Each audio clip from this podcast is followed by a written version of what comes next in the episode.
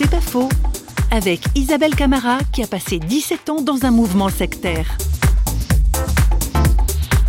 Il faut bien comprendre qu'il y a deux choses. Il y a sortir de la secte physiquement et on se sent libre, on se dit Ah, c'est merveilleux, mais ça dure pas longtemps parce que il faut se sortir la secte de la tête toute la doctrine qui nous a été martelée pendant des années, elle est en nous, elle est, elle est comme mélangée à notre personnalité.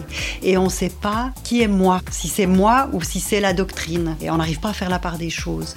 Et ça, ça engendre souvent des angoisses, des peurs.